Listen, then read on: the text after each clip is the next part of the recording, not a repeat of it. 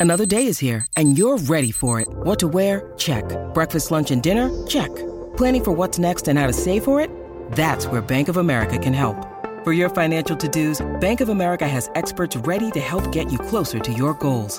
Get started at one of our local financial centers or 24-7 in our mobile banking app. Find a location near you at bankofamerica.com slash talk to us. What would you like the power to do? Mobile banking requires downloading the app and is only available for select devices. Message and data rates may apply. Bank of America and a member FDIC. When you need mealtime inspiration, it's worth shopping Kroger, where you'll find over 30,000 mouthwatering choices that excite your inner foodie. And no matter what tasty choice you make, you'll enjoy our everyday low prices, plus extra ways to save, like digital coupons worth over $600 each week. You can also save up to $1 off per gallon at the pump with fuel points. More savings and more inspiring flavors make shopping Kroger worth it every time. Kroger, fresh for everyone. Fuel restrictions apply. Hello, everybody. This is Marshall Poe. I'm the editor of the New Books Network. NBN listeners like to read books and buy them. So we thought we'd tell you that right now, our friends at Princeton University Press are having a remarkable site wide sale. You can get 50% off books, including ebooks and audiobooks, with the code 50, F I F T Y, at checkout until May 31. You can save some real money on Princeton University Press books. I encourage you to go there and check it out. Welcome to the New Books Network. Welcome to New Books in the American South. I'm your host, Brandon Jett. On today's podcast, I'm speaking with Dr. Virginia L. Summey, a historian and co founder of the Source Historical Consulting. Her research focuses on North Carolina history, political and legal history, African American history, and women's history. Today, we're talking about her recent book, The Life of Elreta Melton Alexander Activism Within the Courts, published by the University of Georgia Press in 2022. As the title suggests, this book explores the life and contributions of a groundbreaking attorney and judge, Elreta Melton Alexander Ralston. Austin. Her life and career deserve recognition for several reasons, including an impressive list of firsts, but also owing to her accomplishments during the civil rights movement in the U.S. South. While Alexander did not actively participate in civil rights marches and demonstrations, she used her professional achievements and middle class status to advocate for individuals who lacked a voice in the Southern legal system. Summey argues that Alexander was integral to the civil rights movement in North Carolina as she and women like her worked to change discriminatory laws while opening professional doors for other minority women Dr. Summey, welcome to New Books in the American South. Thank you. I'm excited to be here. Well, first and foremost, congratulations on the book. Um, I know that is no small feat, so I was really excited to see this out at the SHA most recently, which was really, really cool. Yes, I was. Oh, that's so exciting when you get to a conference and you get to see your book in person there. It's like it's real. It is. It exists in the flesh. Um, well, before we delve in too far to the life of Elreta um, and and her larger legacy, uh, I was hoping you could give us an idea of your own background and how you came across this incredibly accomplished, but at least to my understanding, largely unknown figure um, from North Carolina history. Right. I'm a native North Carolinian, born and raised. Um, my father was a United Methodist minister, so we lived all over Western North Carolina. And I went to high school and did my undergraduate work in Salisbury, North Carolina, which is about 45 minutes southwest of Greensboro at after I graduated from Catawba College, I did an AmeriCorps Vista project in Montana where I stayed for eight years and ended up getting my master's degree in history at the University of Montana.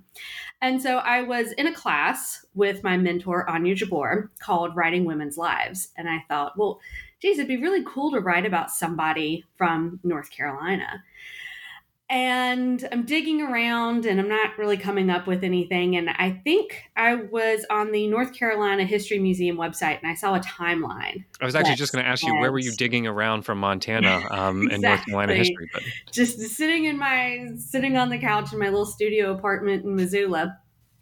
And I saw 1968, Elreta Melton Alexander becomes the first uh, Black female district court judge in the country. And I was like, wow, I've never heard of this person before. And it just, it really snowballed from there. And I was surprised how many people, particularly of my generation, I'm 40, so, you know, people who were born just immediately after her career ended had never heard of her before. Mm-hmm. My husband uh, was born and raised in Greensboro. And had never heard of her but my father-in-law knew her and so it was it was really interesting to to dive into her life and also learn so much about the city of Greensboro. Mm-hmm. And the work prompted me to apply to get my PhD at UNC Greensboro. So then I was, it, the paper that I was writing turned into my master's thesis. Which ended up bringing me back home. I always say Elreta brought me back home, mm-hmm. and um, moved to moved to Greensboro to to write the dissertation. That's really cool. Um, I, I, had a mentor a long time ago once tell me we're all as historians just destined to write about where we're from. Like that's really what we're we're looking at, just trying to figure out where are we from, what does this all mean? And it seems like in many ways your path has kind of brought you brought you back to eh studying about where you're from. Exactly, and it was I learned so much about where I was from. I was a political science major at Catawba College. Yeah. I minored in history, and took classes on Southern political history. And while I had the most amazing political science advisor at Catawba, um, there were things that I learned in researching this book that, yeah, I had never heard of. Before. Yeah, yeah, that's really cool. Well, okay, maybe I'm off on this. So if I am, feel free to tell me. But I feel like biography is kind of downplayed a little bit in graduate school, right? Like it's it's it's a tougher sell to come in and say, "Hey, I want to write a dissertation about this one person," right? I'm going to write a biography. I feel right. like that's kind of fallen out of favor, even though I think biography in many ways are like the most engaging kinds of historical work, um, and it's what I think popular audiences are kind of drawn to historical figures and they want to learn more about them. Um, so I wonder what was it about her story that made you think, "Hey, this this deserves to be kind of explored in in a book length project, and not just a one off, you know, paper for a graduate class." Right. Well, I was definitely discouraged from doing a dissertation as a biography. Uh, first of all, I was just got really lucky that when I the initial person I wanted to work with at UNCG was like, no. Um, and so, fortunately, Chuck Bolton, who was the uh, head of the history department there, took me on as uh, an advisee. And he had just written a biography on William Winter, okay. who was a former governor of Mississippi. So he was more than happy to well, I hope he was more than happy to, uh, to to take me on, and was really great about advising me on how to turn this dissertation into a into a publishable biography. But when it came to just talking about Elreta herself or Judge Alexander herself, it was just the amount of historiography that I had to cover within a biography was appealing to me mm-hmm. because you know, like you said, there was that home aspect of it. But even in going and being a civil rights historian, her story is so unique and her approaches to activism are so unique. And I really found it so fascinating that, you know, at the beginning when I was studying about her and she would walk up to these white judges and say, Well, I'm just going to go see what the difference is between this white water and this colored water and just go drink from the white water fountain. And I'm sitting there thinking, Who does that? Right, right.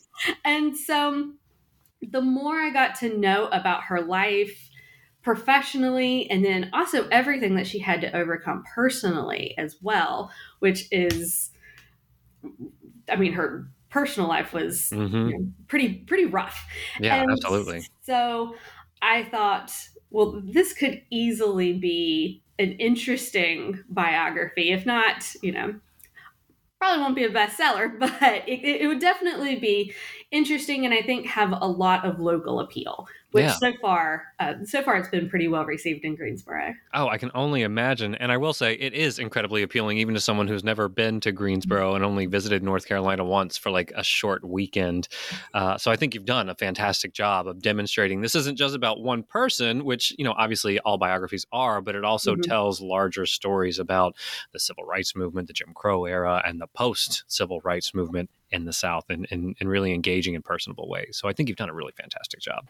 Thank you. Yeah, I mean, there's I, I, say Greensboro is kind of a secondary character in the book because Greensboro is known for being a civil rights city. Mm-hmm. It's known for the A&T four, um, but most people don't even know this, the the stories about the Bennett Belles behind the A&T four and George Simkins and Elreta Alexander and all of these stories that make Greensboro's civil rights history so so nuanced. Absolutely.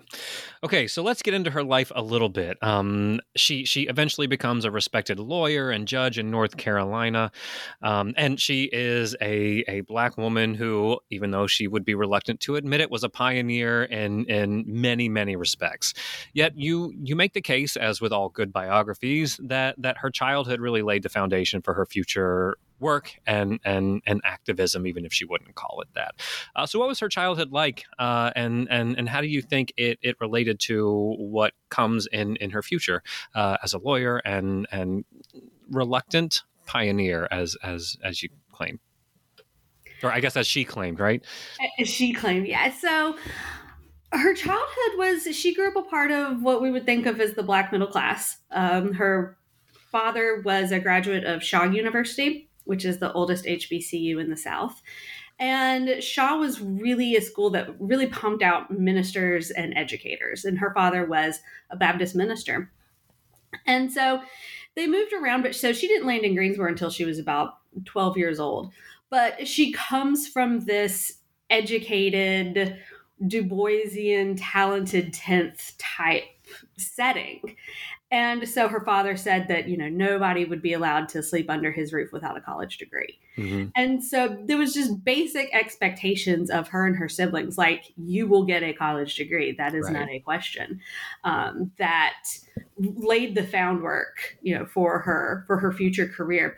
Should also be noted that her sister also became an attorney as well um, in Zanesville, Ohio, and mm-hmm. her oldest brother uh, became a respected educator in North Carolina. So all three of them were very professionally successful mm-hmm. people, mm-hmm. largely because of the emphasis on education that her father that her father placed on them early. Yeah in life. Yeah, and it seems like there's something to not only being a member of the black middle class, but also the the children of the town minister, right? That like adds another element uh, to how she develops um, throughout her childhood and and how she kind of understands what her role maybe is and will become later in life. Do you think there's? I mean, am I making this up, or do you think there's some connection between um, the idea of being a minister's daughter that that adds something to it?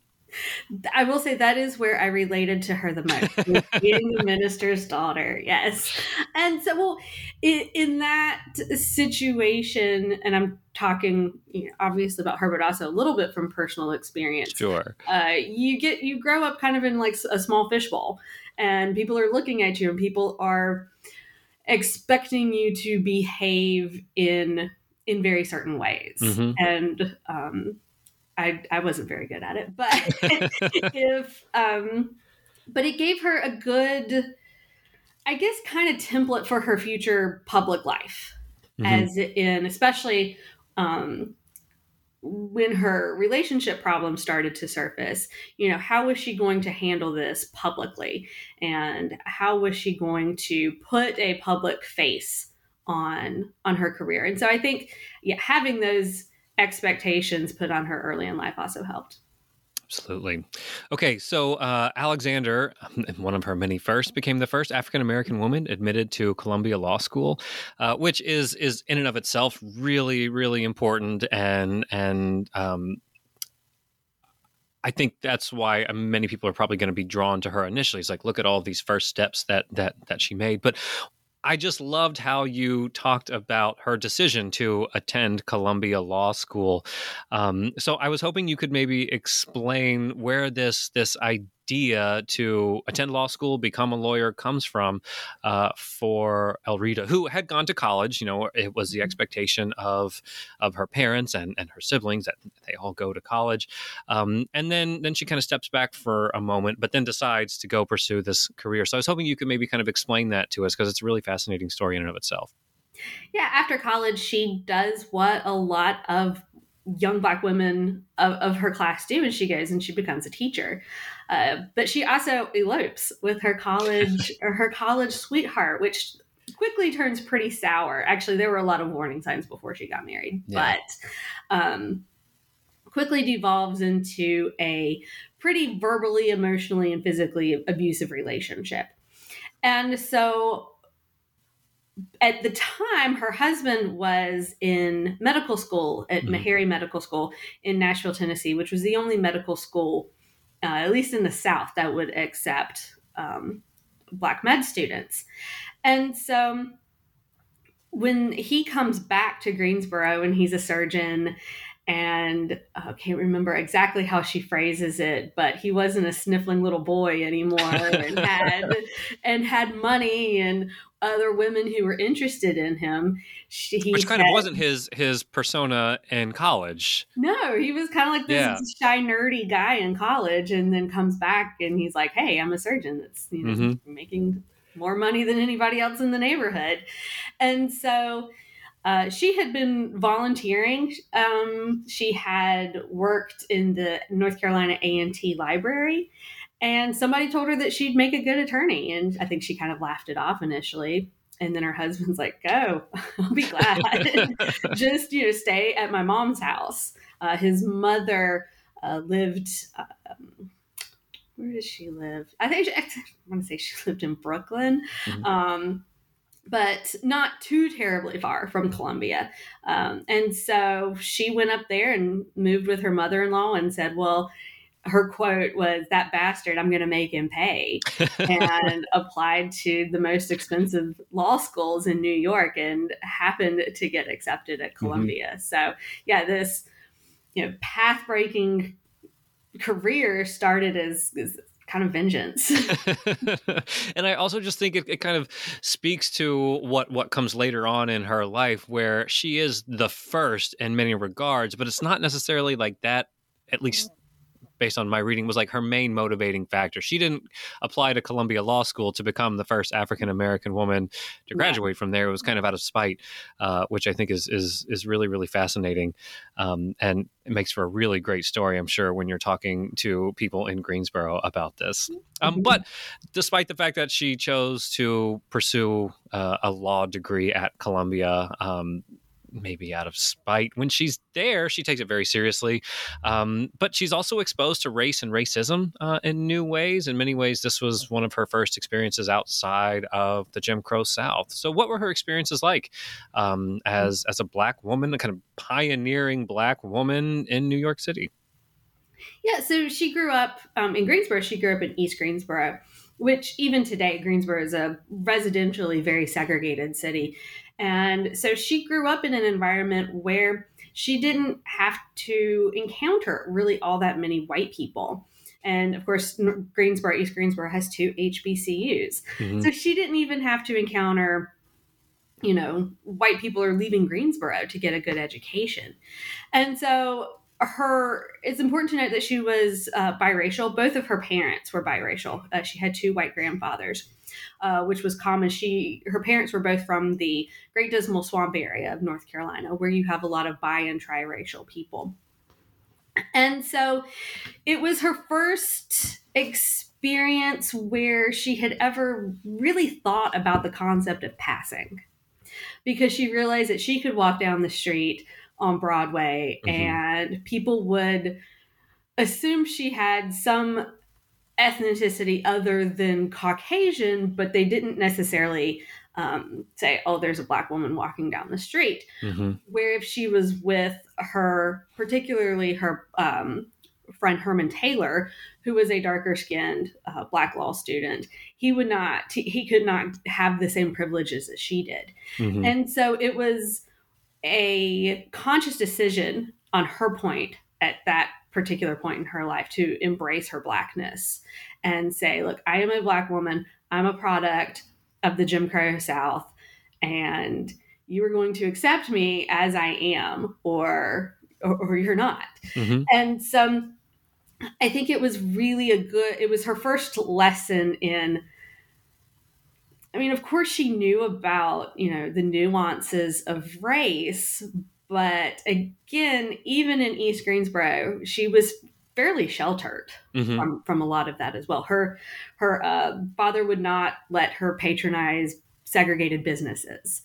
And so she didn't have a whole lot of experience with that before getting to Columbia, yeah. before getting outside of the South.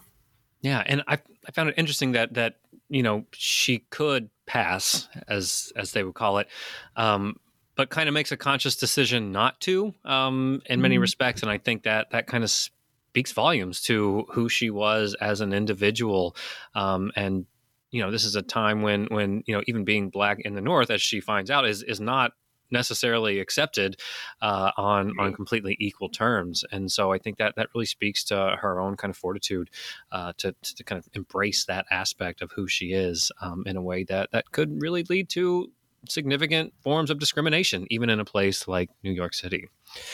Um, but yeah. she eventually graduates law school. She she spends a little bit of time in New York after that. But in 1947, she came back to North Carolina and yet again becomes uh, a pioneer as the first African American woman to practice law in the state.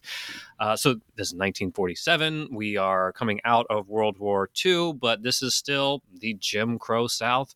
Um, the civil rights movement of the like 1950s and 1960s hasn't quite begun just yet. Uh, so here she is, uh, the first black woman to become a lawyer in the state. What are her experiences like um, when she comes back to North Carolina in 1947? Well, there were laws set up to prevent Black people from being able to pass the bar, um, particularly in southern states. I believe it was Georgia that was called like the graveyard of Black lawyers or something like that because it was just impossible for a Black person to be able to sit for the bar. Mm-hmm. And North Carolina made it extremely hard. Uh, she had to have affidavits saying that she was exceptionally um, meritorious uh, just to be able to sit for the bar. And so it took. Um, it, it, took a lot of you know per, personal issues that had happened. She had a personal setback. She was um, injured in a in a house fire, um, and then having to use connections within her community uh, to be able to get to the right people to who let her sit for the bar. So a former church member of her father's worked for a local head of the Democratic Party who was having the governor of North Carolina over for dinner mm-hmm. and ultimately getting that word in uh, with the governor of North Carolina was why it was helped her uh, be able to sit for the North Carolina bar. Uh, but she also had affidavits from you know the dean of Columbia's law school right. as well. So she had to get you know the the most powerful you know really white people involved uh, in order just to be able to to sit for the bar. Yeah yeah. Um, and you suggest that during this period so she she passes the bar exam and becomes an attorney. Um, and you suggest that throughout her her legal career as an attorney, she developed what you call her judicial philosophy and unique style of performance activism. Um, and this is really where I think I don't want to put words into your mouth. You, you argue that she like made her mark, um, and this kind of performative style of activism, um, and through through her philosophy. So, would you just explain what those two things were? What was her legal philosophy uh, as an attorney, and and explain what performative activism looked like um, for Elreta? Well, her legal philosophy was one that you know she was going to and this, this, also talks about her activism as well but she was one who worked within the confines of the law mm-hmm. um, to be able to make the law applicable to all people and sometimes she would do that through these very theatrical performances in the courtroom. Uh, so, for instance, I, I, mentioned the water fountain. Mm-hmm. Um, anecdote, but there was an incident in a courtroom in, uh, I believe, is in Eastern North Carolina, where she tried to try her case from the segregated section of the courtroom.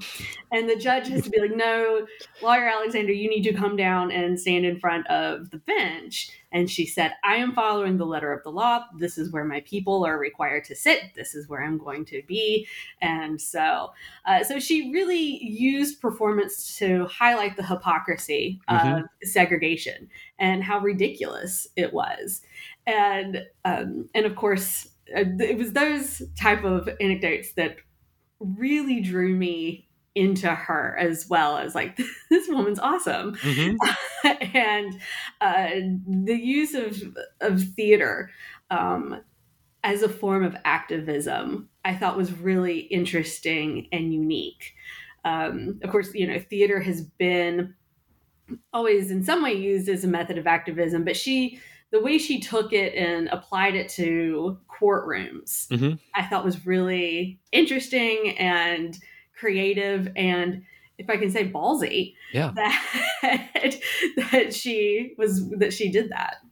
Yeah, and you know, as I was thinking as we're talking, she she becomes the first black female attorney in North Carolina and as an attorney, she doesn't just do civil rights work right? Like that's not her approach, and you can talk more about that in just a moment if you'd like. But um, in many ways, it is her her performance as a lawyer in that courtroom that is also part and parcel of civil rights activism. She is breaking down barriers, calling out hypocrisy where she sees it, and making real real change.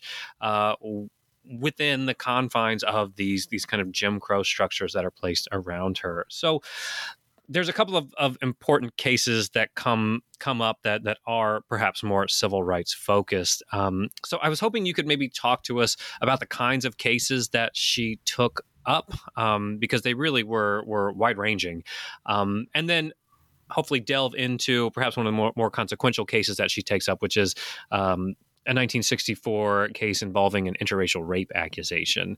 Um, so, could you just give us an idea of like the breadth of cases that that that she took under her belt, and then maybe we can focus a little bit more on on that more clearly civil rights associated case from 1964. Right. Um, well, because she was a black attorney and she was in East Greensboro, most of her clients came from that community. Mm-hmm. Uh, but she took on child support cases where um, she found out that black women received less child support than white women. And she said well wait a minute. Diapers aren't cheaper for black women. Right. this is ridiculous. Um, but also she took up you know a lot of landlord tenant disputes. It's basic things that go to you know the heart of you know how of, of survival um, but also where there were institutional barriers that made that survival harder for African Americans. And so she said, one of her quotes was, you know, to me, every case I took up was a civil rights case mm-hmm. because mm-hmm. it was directly dealing with the survival of, of people in her community. Yeah. And so, uh, yeah, so when she got to the, the 64 Yo's case, she was a little reluctant. I can imagine. So, can you just kind of set this scenario up um, for this this pretty consequential and controversial uh, case from 1964?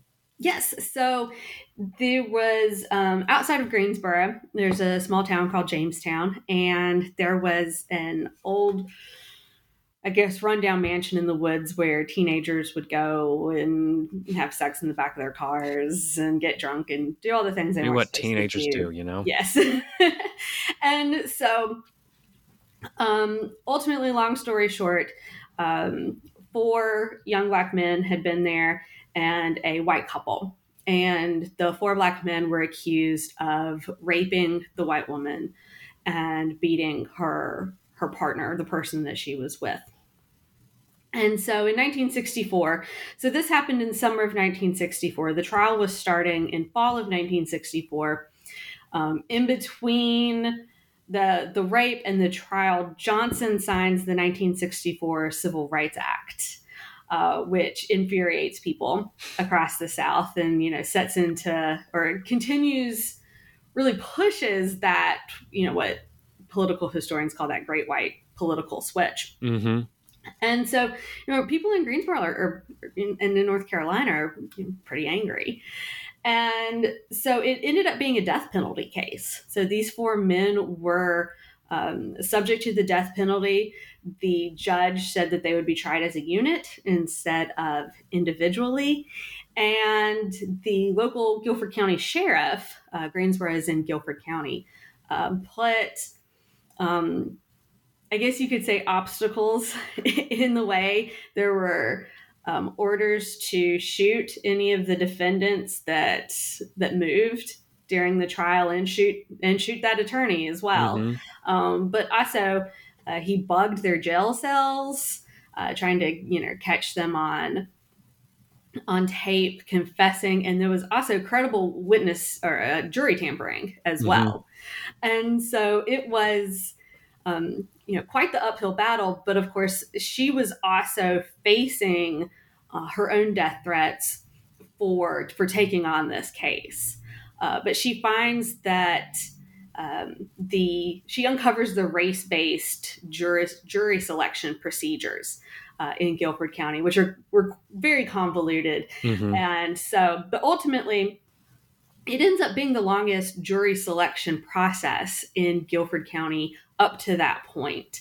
And she is successful in getting one black male juror um, and which ultimately ends up saving their lives. Uh, they are found guilty but it's the one black juror who recommends mercy yeah, and this is one of the ways that I think you demonstrate that she she had real impact through her activism on civil rights in North Carolina and breaking down some of those barriers, um, even if it's on a local level, to to kind of including African Americans in jury selection and not allowing them to be eliminated through these discriminatory ways that certainly has impacts on black defendants. Uh, I was hoping you could maybe delve in a little bit. Uh, there was a case she took where she, if I get it right, she's she's defending members of the Ku Klux Klan. that was the so hardest like, part to write. Yeah. So how is this this woman who who is so clearly aware of of racism as it exists uh, in Jim Crow North Carolina? She's taking on these cases where she's breaking down barriers to to black inclusion uh, and juries. Yet here she is, in another breath, defending members of the Ku Klux Klan. So the Ku Klux Klan was um, pretty powerful in, in, Guilford County and in central North Carolina. Uh, like I said at the beginning, I went to high school and college in Salisbury, North Carolina, which during this time period was where the Grand Dragon of the Ku Klux Klan lived. And mm-hmm. so it was um, a huge presence in central North Carolina. And they would look for black attorneys to hire them for non Klan related cases. So, for a drunk driving case or a domestic violence case, and they would look for a black attorney to say, "Hey, look, we can't don't hold don't hold our bad. Klan memberships against us. Look who we hired." Mm-hmm. And so, I had a hard time. I thought it was important to include, but I had a hard time reconciling that in mm-hmm. writing it. Um, and I write in the introduction that, you know, often her actions are, you know, contradictory, as are all human beings. Um, but she always said that she used it as an opportunity to educate mm-hmm. and to hopefully pull some of these men out of the the Ku Klux Klan fold. Yeah. And which and she said she was successful. I um was unable to find a lot of cooperating evidence on that because you I you didn't, go poll former Klan members.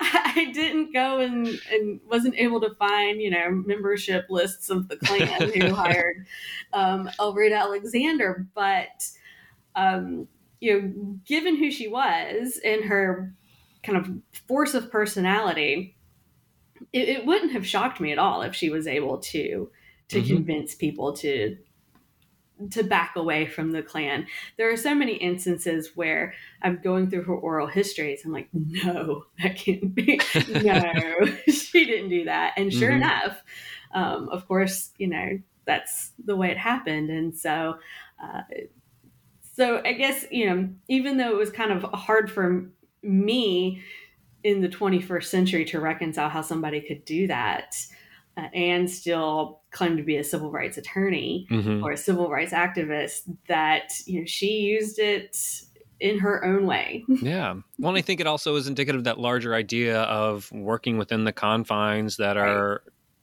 that you have to operate within uh, and make change how you can. I was actually reminded. I'm gonna, I'm going to blank on his name now, but there's a, a guy who uh, goes around. He's a black guy, and he has conversations with Klan members and like befriends them and tries to get them to to back out of the Ku Klux Klan and has been incredibly successful in some respects, um, and just kind of meeting people one on one and letting them recognize the humanity of, of people that they may not interact with on a regular basis.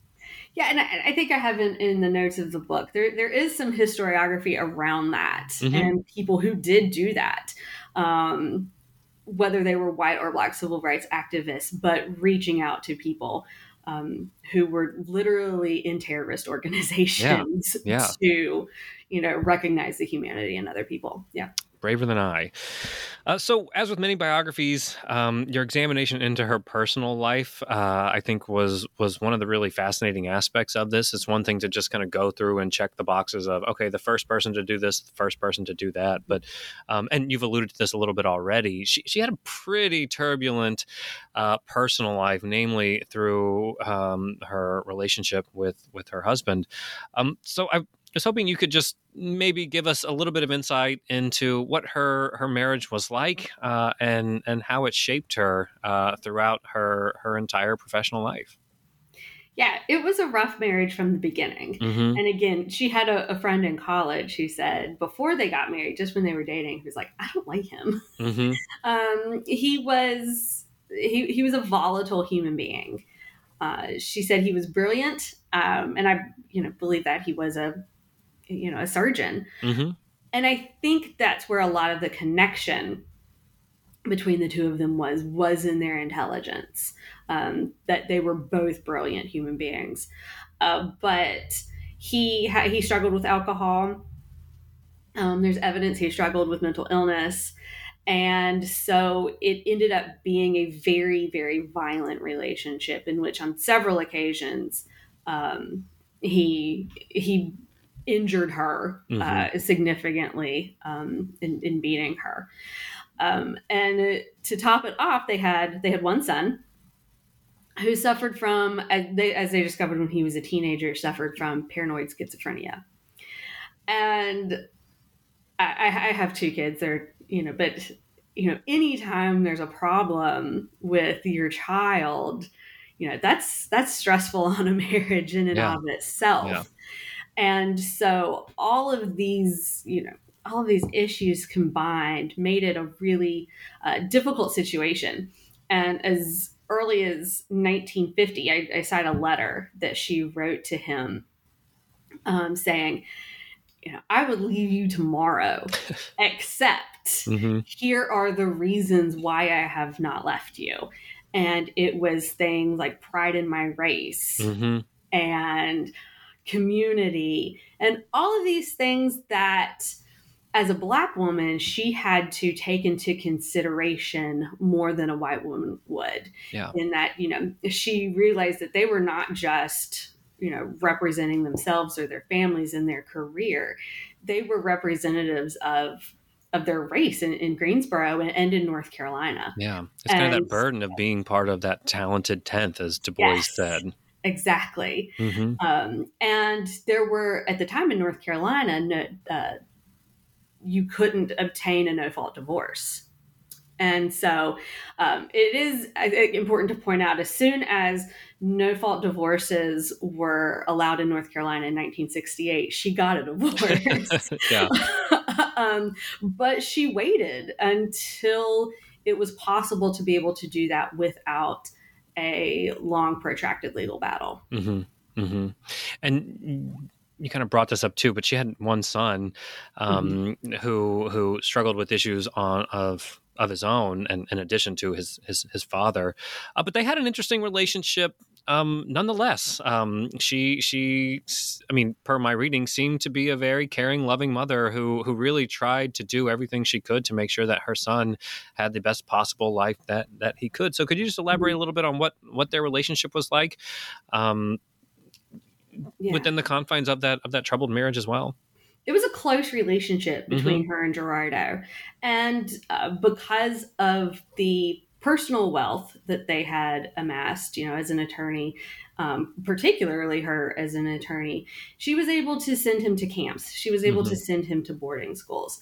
Um, she was able to get the best possible care that literally money could buy uh, for him. Um, and unfortunately, you know, that that the part of this uh, story has a very sad ending. Uh, but uh, she, you know, some would say, one of her former law partners said, well, you know, she probably spoiled him too much.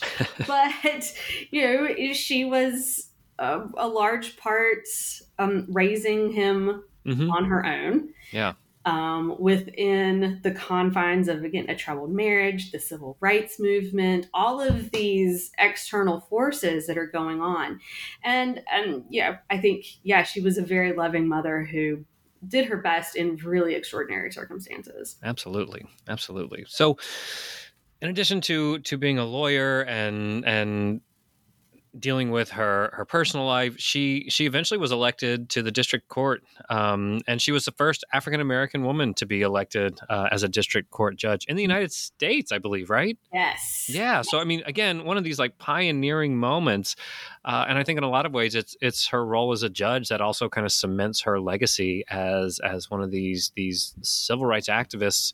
Um, not only because she was the first in something, but also what she did from the bench. So, what was her career as a judge like, and and how did she embrace this new role? Um, it, this is where you know that ch- title of that chapter is called you know reluctant pioneer question mm-hmm. mark because you know the when she was elected the headline in the Greensboro Daily News was a reluctant pioneer, and I mm-hmm. kind of called BS on that. That she was absolutely not a reluctant pioneer. Uh-huh. She knew exactly what she was doing. She was a very politically astute person.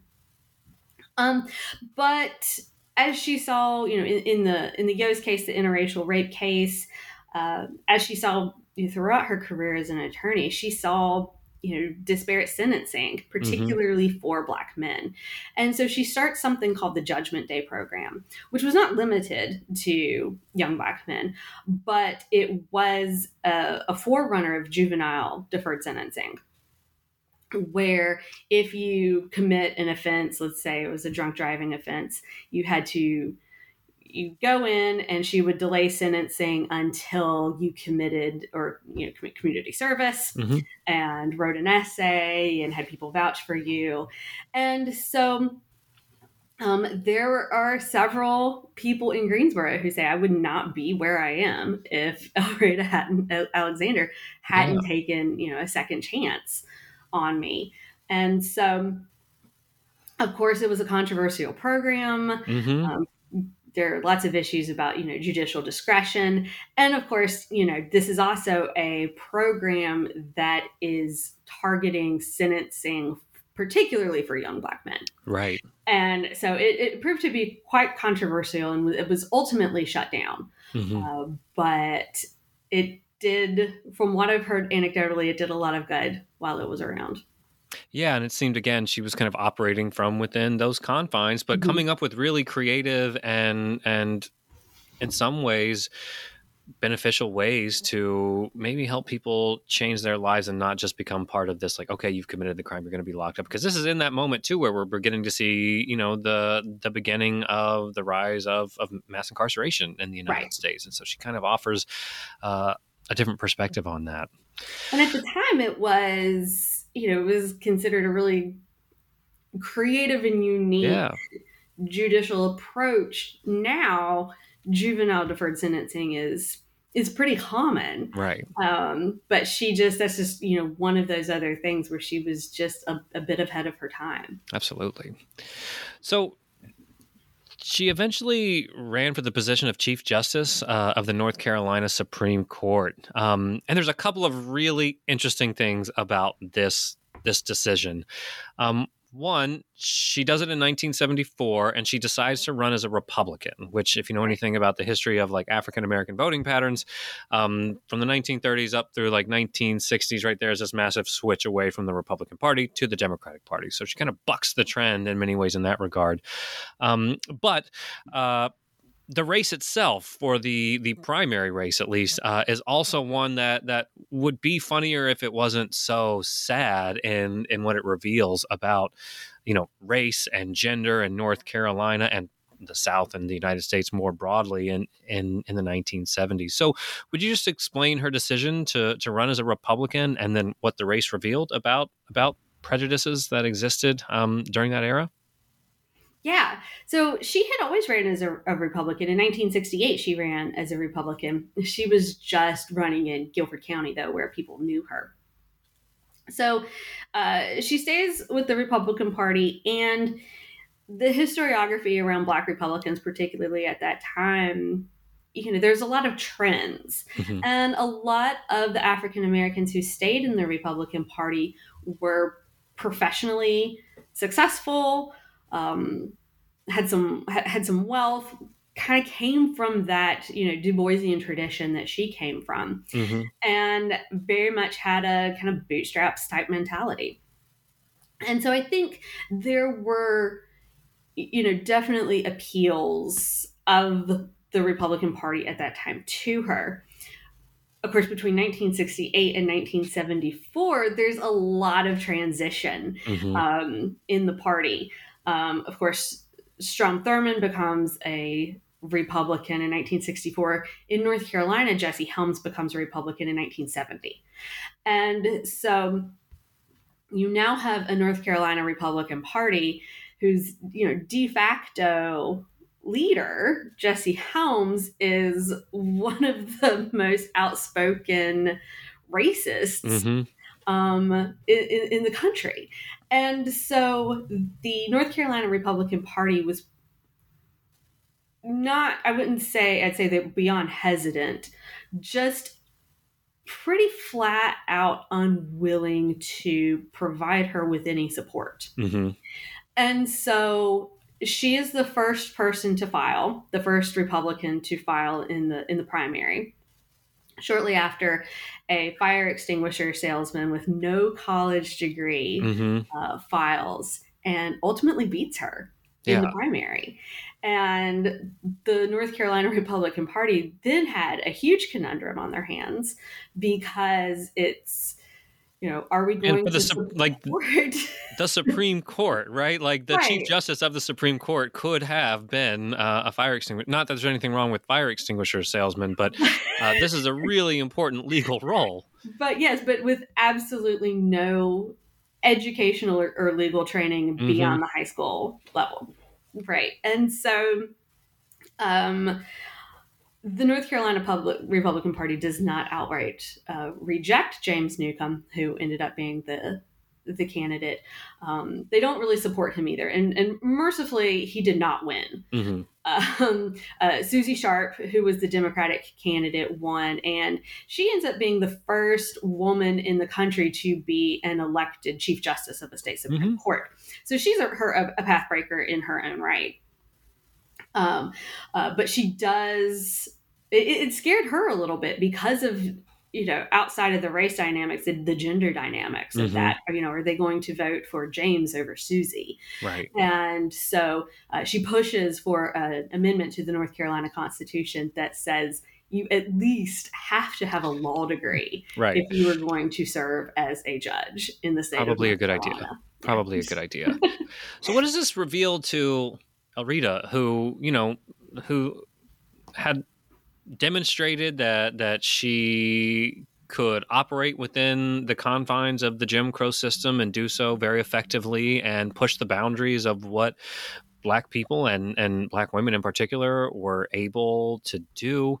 What does this this loss in the primary to a fire extinguisher salesman uh, do to her psyche, uh, her her her views on on herself, on on the system, on North Carolina. What what happens?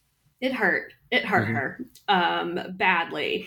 Uh, it, this was the first time that she, in her professional life, that she just really kind of that there was an obstacle that she couldn't eventually overcome. Mm-hmm. And in year like 10 years of researching her and going through her oral histories i learned that the things that she didn't talk about that much are the things that really really wounded her mm-hmm. deeply mm-hmm. and that race that 1974 race was something she did not talk about it's not something that's included in um, her oral histories she mm-hmm. just didn't talk wow. about it and so um, which is the the first clue that I had that yeah she was really hurt by this, mm-hmm. and I think that she had built her career, particularly in Greensboro, on she knew how to say what she needed to say to placate nervous white people. Mm-hmm. Mm-hmm. and this was the the first time when she was like she knew it was i mean of course she knew it was racism because sure. she had tried cases all over the state and so yeah it was it, it was a gut punch yeah yeah mm-hmm. absolutely well um despite the gut punch, she she she lives an extraordinary life. Um, she eventually gets remarried, um, and you know retires from from the bench. Um, and so I just thought maybe we could we could leave it with this question. You know, she obviously lived a really incredible life.